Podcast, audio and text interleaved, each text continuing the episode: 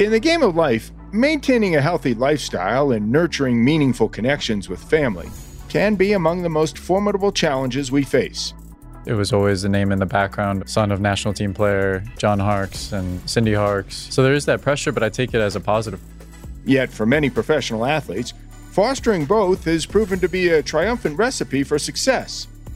The number one thing Cindy and I both try to focus on was the character of who they are, not so much about what they're going to achieve. I'm Jon Frankel. For the past two decades, I've traveled the globe covering some of the most impactful human interest stories in sports. On this show, I'm sitting down with some of the biggest families in the game the legends, current superstars, and the up and coming playmakers to understand what's really making them tick. What can pro athlete families teach a new generation about the importance of caring for your health and finding success in the face of adversity. Together, we'll hear stories of their remarkable comebacks, setbacks, and the crucial role their family and self care played in their paths to championship glory. This is Heart of the Game. The story of American soccer can't be written without John Harkes, one of the most accomplished players in U.S. history Harkes played a key role in the rise and popularity of the beautiful game here in the States. He was the first American to play in England's Premier League. The midfielder led Team USA in two World Cups, including the 1994 Cup, in which the host nation, the U.S., captivated the country with its run to the round of 16. In 1995, he led the American team to a U.S. Cup victory. The shot, the follow, the score! Harkes. John Harkes. USA leads it 3 to nothing. Armstrong, Desmond had mentioned had been followed by leading the same team to the semifinals of the Copa America tournament and being named co-MVP. During his career, Harkes collected 90 caps, that is, appearances for the national team. He also won two Major League Soccer championships with DC United. Harkes stayed connected to the game following his retirement as a TV commentator and is currently the coach of the Greenville Triumph in the USL League One. His son, Ian Harkes, is hard at work building his own legacy on the pitch. Now the cutback, Harkes arriving, first time shot. Oh, and he caught the post and it ends up going in. Ian Harkes has scored long range blast, his first MLS goal. He recently returned stateside to play for the MLS franchise, the New England Revolution, after four seasons playing in Scotland. John's wife and Ian's mom, Cindy, was a standout college and pro soccer player. Ian's wife, Sarah Teegarden, also played professionally for the Celtic FC Women's Club in Scotland. In addition, Ian's two younger sisters, Lily and Lauren, also played at the collegiate level. One can only imagine the backyard games that happen during family gatherings. Is there a pickup soccer game at, at your house on Thanksgiving? There have been many a pickup game. Um, I don't know about Thanksgiving. I think we bring out the American football to pass around every once in a while just to throw the pigskin yeah, a little bit, try yeah. and get into it, and then we go back. we to, just try to fit in. Yeah. For the Harkes, there is no off season because soccer is the family business. John, let me start with you. You grew up in New Jersey at a time when soccer probably wasn't on the front burner for most people, at least not yet in this country. When did you start playing and what was the appeal?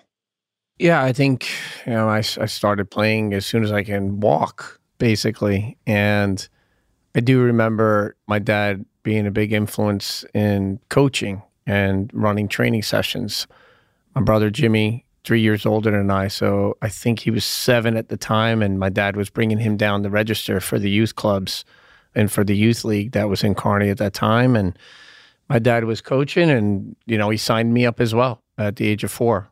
And so it was kind of almost like that's what I knew. This is part of where we grew up because of the culture there. It was a lot of Scottish, English, and Irish families. And then you go across the one small bridge, very small bridge to Harrison and Newark, and it was Portuguese and it was uh, Latino, Central American. And it was just like a melting pot of people playing soccer everywhere. And we thought that that's how the world was.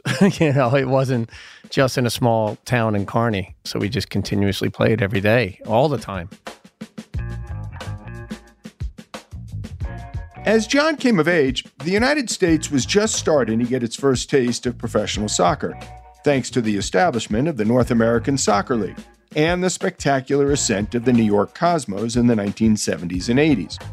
The Cosmos hosted home games in both New York and New Jersey and was home to one of the sport's most legendary players, Pele, who was one of the team's forwards and left an indelible mark on American soccer history. I'm going to age myself here. How much did the Cosmos and Pele's presence influence you at that point? It was the biggest influence, um, having some of the best players in the world come and play basically in your backyard. I was a ball boy for the Cosmos for a short period of time as well. So I got to experience that and see Pele and in the dugouts, in the dressing room, in the tunnels, coming out in the field, and Giorgio Chinaglia, who I got to work with at SiriusXM for a short period of time when I wasn't coaching, and they were all there. All these players, Werner Roth, you know, quality players. Uh, Santiago Formoso, who lived in Kearny, was part of the Cosmos roster as well. So we kind of had them all around, and then Ricky Davis, who was like the All-American boy that was on that team of World All Stars, and those guys were coming across and at the end of our youth season, they'd be presenting trophies to us. So I'm like, what is going on here? You That's know? surreal that they were in the Isn't that amazing? Playing, yeah. Yeah. It's crazy. Ian, did those names mean anything to you coming up a generation later?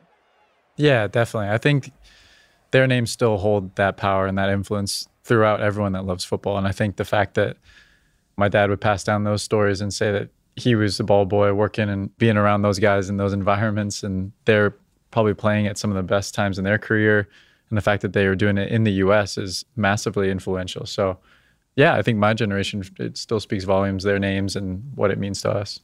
Ian, did you have a choice about pursuing soccer? I don't mean that necessarily in the literal sense that your parents, you know, tied a soccer ball to your foot, but given that not only was your dad an accomplished soccer player, but your mother was a collegiate soccer player, how much was that sort of the family business? It definitely was just there. Like my dad said, when you're growing up, it's just around you right away. And I think I started probably around three or four years old too. So I think they presented it to us, and me and my sisters, we all from a very early age, we just took to it. And I think I did have a choice. I played a lot of other sports, wasn't very good at them to the same level that you I was. A heck of a basketball player. Had five very two. good. Yeah, so I played a little basketball, a little bit of rugby, one very quick season of baseball, and didn't love it. And uh, yeah, so I always came back to football. I always came back to soccer. Like his dad, Ian excelled at the amateur level. He won the Hermann Trophy in 2016 while at Wake Forest as the best collegiate soccer player in the nation. The same award John, his dad, won in 1987 while playing for Virginia. Let's talk about the fact that you grow up with these two parents who played soccer at a high level, and your father was able to take it to the next level beyond college. You experienced a great deal of success as a high school soccer player. You go to Wake Forest, you have a great career there. In fact, you win the Hermann Trophy, which I believe our crack staff, you are the only father son team to both win that award for the best soccer player in college soccer, the equivalent of the Heisman. Is it a double edged sword, Ian, to be a Harkes and pursue soccer? I mean, you, you go and maybe in some cases you didn't need this to open the door because your talent spoke for itself, but then there's also expectations that come along with that, aren't there? Yeah, I take it as a lot of blessings. There's a pressure that comes with it because, yeah, ever since we started to maybe make names for ourselves and step into different challenges, it was always the name in the background of son of national team player John Harkes and son of Cindy Harkes, you know, Hall of Famer, everything that she's done as well. So there is that pressure, but I take it as a positive pressure. I don't see it as a negative. And I think my sisters do as well because we're proud of what our parents have done. We've seen them go through so many challenges and they've kind of paved the way for us. So we can follow their example and they've been great role models for us. Um, and they have opened a lot of doors and opportunities for us. And then it's up to us to step through those doors and take it on ourselves. So I could definitely call it a double edged sword, but it's definitely a blessing more than I think I see it as a, a challenge. But the talk is always there, and people are always going to question it. And when you speak of talk, did anybody trash talk you on the field as you were growing up? Oh, you're not your dad, or you think you're your dad, or maybe worse? Uh, I don't think too bad. Maybe you get the odd person that you know come for you a little bit, but I don't think it wasn't too bad in Northern Virginia for trash talk. And even if they said something to the effect of, "Oh, you play like your mom," that was actually a compliment. In yeah, your case. yeah, exactly. And I need to play more like my mom sometimes. But I, I was actually Yeah. going to ask: Are there subtleties to the game that you got from your mother that were advantageous in your career to this point? Well, we always talked about the different positions. Dad being more of a midfielder, he played right back as well. But my mom was always kind of a number 10 or a striker. So she was always like talking to us when we were in the backyard playing or training or doing something where she was like, You guys need to have the finishing gene. You don't have that and everything. But you scored plenty of goals in your time. But She's like, "Where's the striker?" in yeah, our she was always bringing up that and getting in the box and how do you make runs and everything like that. So we had two different aspects like that. But we've been surrounded by a lot of strong women playing the game our whole lives. Yeah. John, as Ian and the girls embarked on these careers and following you and Cindy into this line of work, what did you say to them to prepare them emotionally and mentally to deal with carrying the Harkes name on the back of their shirts? I think the number one thing we, Cindy and I both try to focus on was the character of who they are, not so much about what they're going to achieve or anything, but just being, a, you know, good character person and through the adversity, because there's a lot of downs as well as ups, you know, in every sport and any professional career that you seek. Although soccer is just one of those, it's a big platform and people are going to follow you. And we're always saying, you can never be wrong doing the right thing. And so we always kind of said, keep your head, you know, even keeled through that process. And it's always easier to say it than to actually go through it. It's always harder when you actually physically go through that. So I think we were always just trying to find a balance as best as we could to prepare them for what was coming, but they have to go through that because they're just passing through you as children anyway. So you can't feel like your experiences are going to be exactly the way theirs are, but you just kind of prepare them a little bit through ups and downs, what people are going to write about, what they're going to say, like your team lost, oh, you guys stink, you know, whatever negative. It always comes with it. That's part of the sport, and you just take it and move on. In 2017, Ian made the leap to professional soccer. He joined Major League Soccer's DC United franchise, the same team his dad played for when he won two MLS titles. When I first started playing with DC, it was my first game. I was playing against Pirlo and David Villa for New York City. I was like, wow, how are these players, you know, on the same pitch as me Yeah. right now with their careers? And so I was very lucky to be a part of that and have two good years with DC United and, and part of my professional career. But then I just saw the opportunity to go and, and continue to get games and kind of expand my career a little bit. And like we talked about my dad first going and kind of being a trailblazer and pioneer for everyone, not just myself, but for American players in general. And what he did just broke down doors and barriers, which it does still exist over there. Over there, meaning overseas. Europe is considered the cradle of soccer, with some of the most storied teams and players in the sport's long history. 12 World Cup champions have come from Europe, by far the most of any continent. And in 1990, John Harkes went across the pond to play for Sheffield Wednesday. Worthington switches it to Harkes on the right. That's a good effort. Oh, what a tremendous goal by John Harkes! His first ever in English football and one he'll remember for the rest of his days. In 1992, the midfielder made history by becoming the first American to play in the English Premier League. Give me a sense of what that meant in terms of quality of play and how did it transfer to you as a competitive soccer player? What did that mean to you to be at the Premier League level? Well, total honesty, I think at that time you don't really understand what that means. You're just there and you're in it. And I was very fortunate in the first seven months there. You know, scored a goal of the year, and then uh, we were winning a title against Manchester United at Wembley. So it, it was all coming really quickly. But what people fail to recognize is there was four months of me on trial and fighting and trying to be accepted there. And people think, oh, you played in the World Cup, you know, you're going to play for a club in England, Sheffield Wednesday. I'm like, man, it was some dark times, like me staying over there, not making it, and a lot of phone calls back to Cindy, who I was dating at the time, and then to my mom and dad too. Like, I don't think I'm going to make it. And it's crazy to think that, but I actually played in the World Cup before I was a real pro. And it was because we were ragtag bunks of college kids coming out and with fighting chip on our shoulders to prove things to the world. And we got that opportunity. So I've been really fortunate to be in those opportunities. And I always just try to make the most of them as best as I can. And so when you think about what you just mentioned, the Premier League, that came in the second season when they changed the Division One, Division Two status, and they said this is the Premier League now. And it did raise the expectations and the level of play and the speed of play because now there was more international players coming into those leagues where it used to be like two or three international players per club. Now you look at the lineups and you're spotting like, is there any English players out there, let alone the Americans? But you open the door and you create those opportunities. Fair to say that it made you a better player playing at that level? Without a doubt. Because when you get to the higher levels, people think that you recreate certain moments in the game or you create, it's just speed of play, speed of thought, and the physicality. And it's the quicker you can think. And, and that's where I think, you know, a lot of our kids have been really gifted because they see the game well. I think Sarah, as well as Ian and Lauren and Lily, could all be great coaches if they wanted to because they really understand the game of football because they live it. You know, it's their passion. They're emotionally invested in it. But I think that's the biggest difference was that, that speed of play, that speed of thought, and just you're not always going to be the fastest player on the, on the field, but you got to think faster than anybody else, and that's what helps you get by.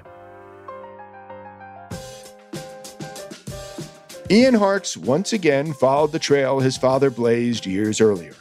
In 2019, he joined the Scottish club Dundee United his wife Sarah Teegarden also played professional soccer for Celtic FC in the Scottish Women's Premier League until her retirement in 2022. Ian, what did you see as the biggest difference leaving American soil and then going to play for a club over there? One of the biggest differences is just how much of football is embedded in the culture over there. And I think the US has come such a long way, and it's amazing to see what they are doing and how strong the league is here now the league's is basically as old as me just when you started in 1996 and everything, and it's taken you know leaps and I'm bounds. old. I get it. I no, it's nice, nice, yeah, nice, subtle. He was subtle about it.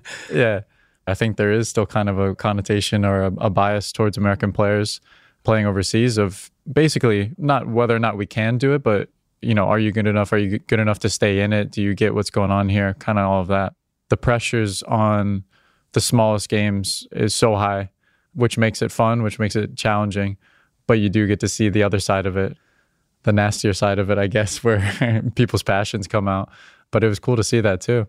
A little bit of home soil for you too, in a, in a way, right? Uh, playing in Yeah. Dundee. That's where your grandfather is from.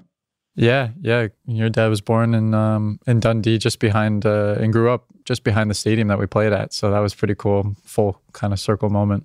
And you know, we talked about Sarah, your wife, who also plays overseas professionally. Um, how much does soccer dominate the conversation when it's just you and Sarah, or when the whole family gets together? Does anything else get mentioned? Music, Um, movies.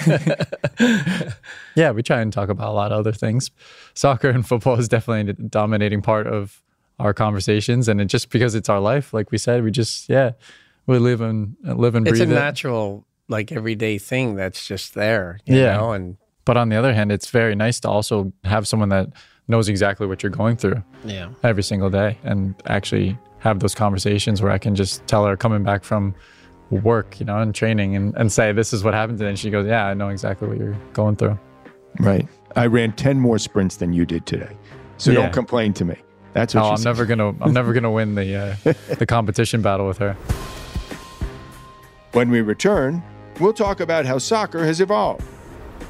In the old days, we didn't have all this data analysis. It gets to a point where you go, I wonder how much better we could have been if we did have it. Part of the game, we'll be right back.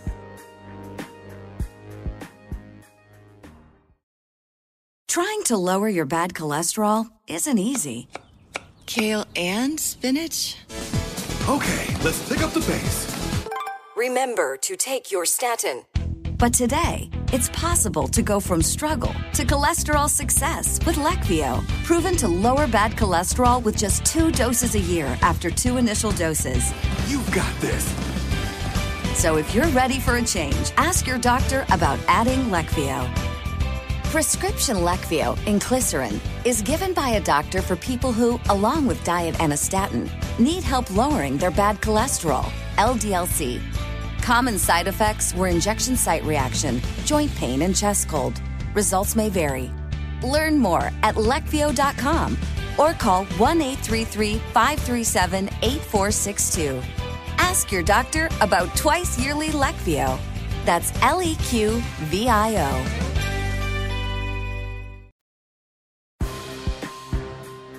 And now back to Heart of the Game.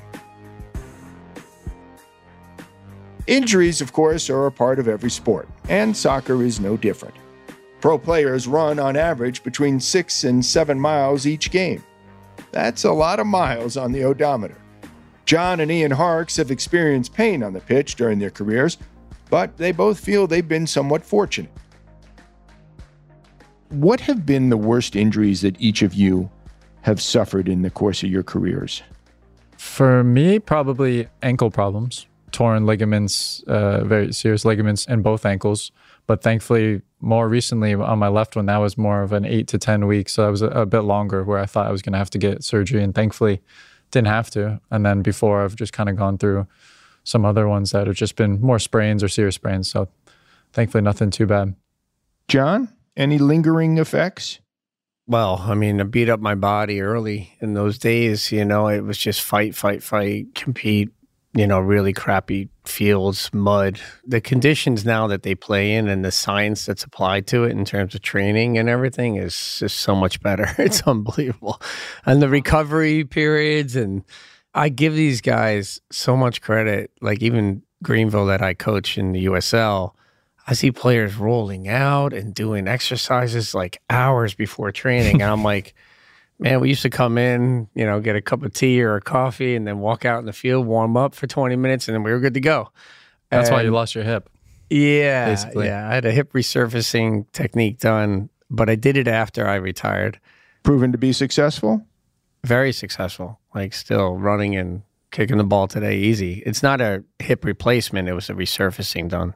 And I've had, you know, fifth metatarsal breaks at college at UVA. I had that, um, recovered from that, and minor cartilage surgery when I was a junior in high school, um, my knee, which is bugging me now.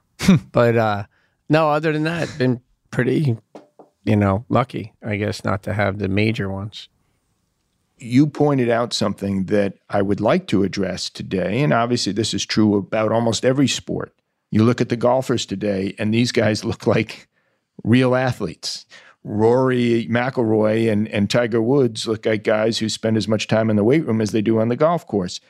How has the training changed in soccer today? What are the things that players are doing today, John, that you coach and you didn't do during your day. Ian, what do you see as some of the differences? I think um, just how that science is applied, how the results, you know, are just both macro and micro throughout a whole season. And I, I think that from a high performance coach or strength and conditioning, whatever title you want to give, they have, you know, a lot of input that can help you. And look, I mean, it gets to a point sometimes from a coach from our generation, and I've been mm-hmm. coaching at the pro level since 2007, but it gets to a point where you go, oh, the, the old days, we didn't have all this data analysis. And I wonder how much better we could have been if we did have it. Like how much more prepared we could have been, how much better in game situations instead of just pulling off a hopeful play that we would have more consistency to do that over and over again based on the strength and stamina that they have. I think players today, speed of the game has gone up tremendously when we played.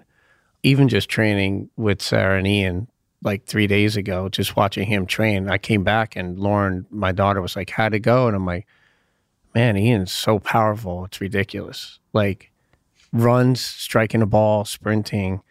It's crazy. And we can raise it up ourselves at certain times, but to have it at a consistent level, and I think him being in Scotland hardened him a lot. And because of that expectation, physical nature of Scottish football, but just to see how strong he is, it's crazy.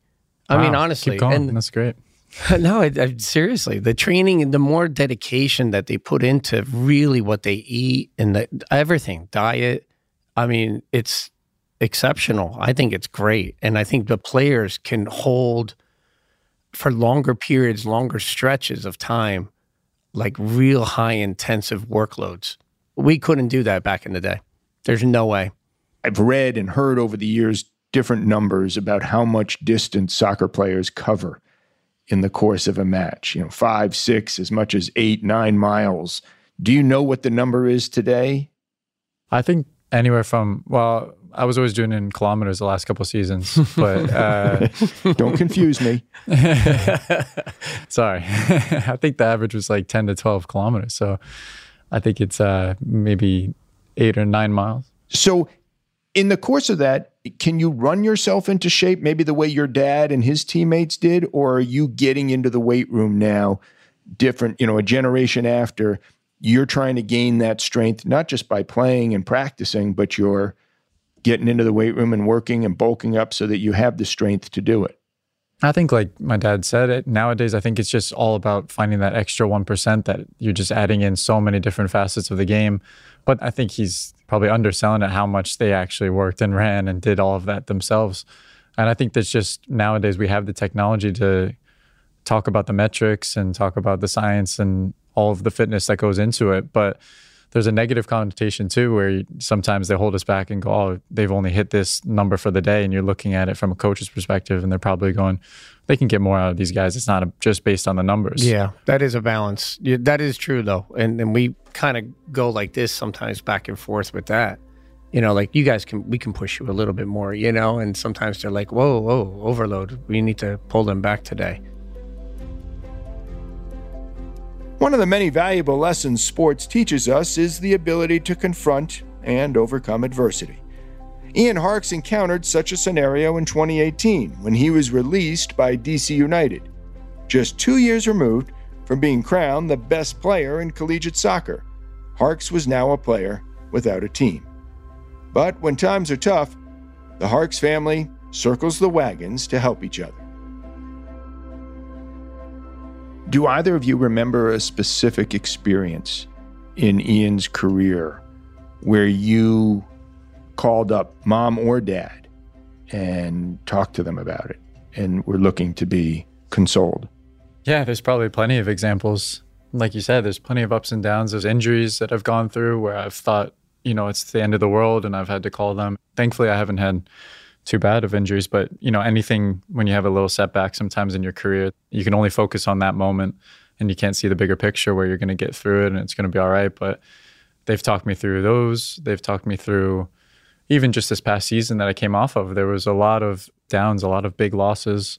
And ultimately, the way we finished the season was we were relegated over in Scotland.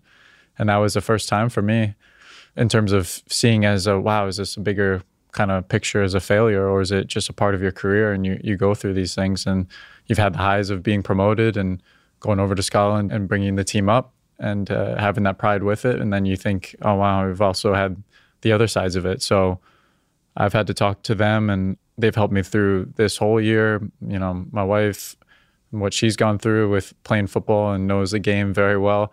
I've heard to lean on these, you know, everyone in the game, everyone experiences different things at different moments, but they've always been there to support and they've always been there to guide.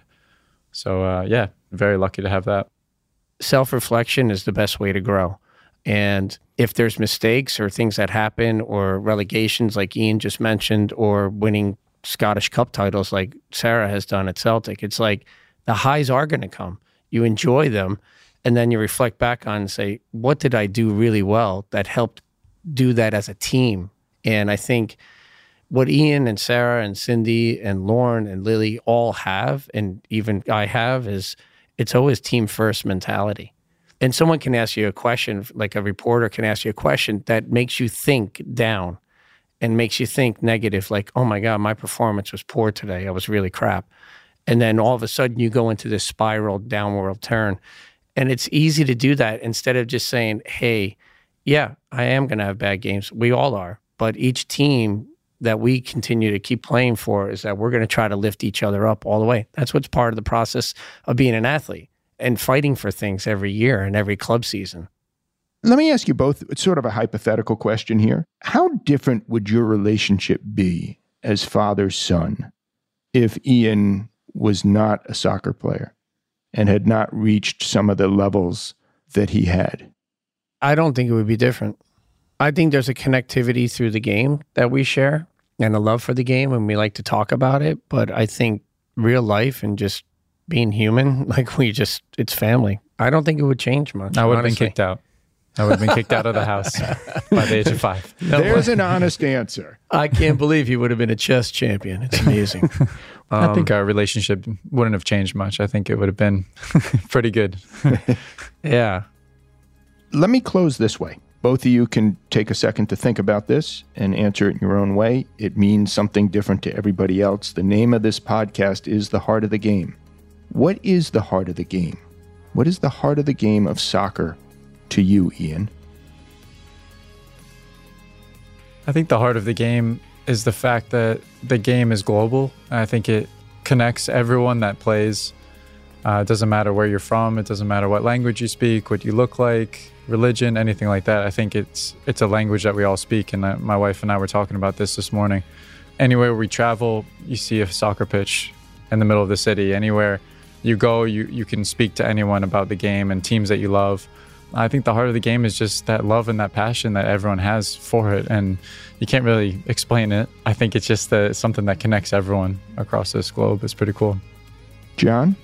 It's hard to follow that up. I think he hit it right on the head. The way it, it doesn't judge, the inclusivity of it, the democratic approach of throwing a ball together, even in tough like countries where there's, you know, maybe lack of opportunity or poverty, and you still throw a ball out there, and everybody goes out and plays and laughs and smiles and puts their arm around you and just says, "Wow, that's the heart of the game."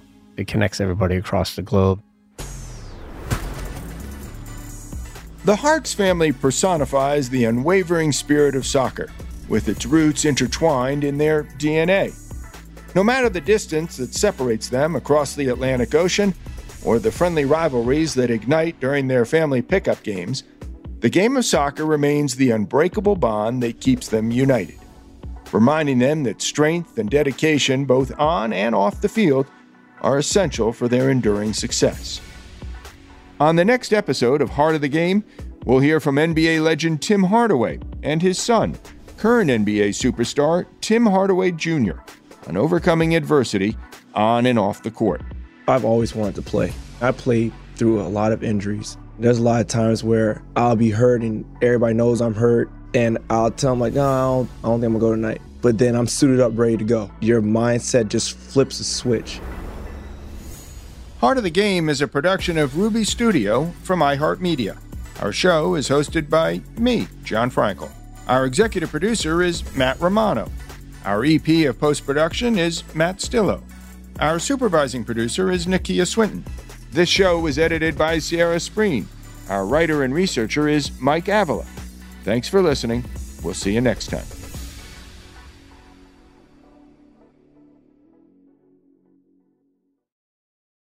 It's possible to go from struggle to cholesterol success with prescription Leqvio inclisiran, given by a doctor for people who, along with diet and a statin, need help lowering their bad cholesterol, LDLC. Common side effects were injection site reaction, joint pain, and chest cold. Results may vary. Visit leqvio.com or call 1 833 537 8462. Ask your doctor about Leqvio.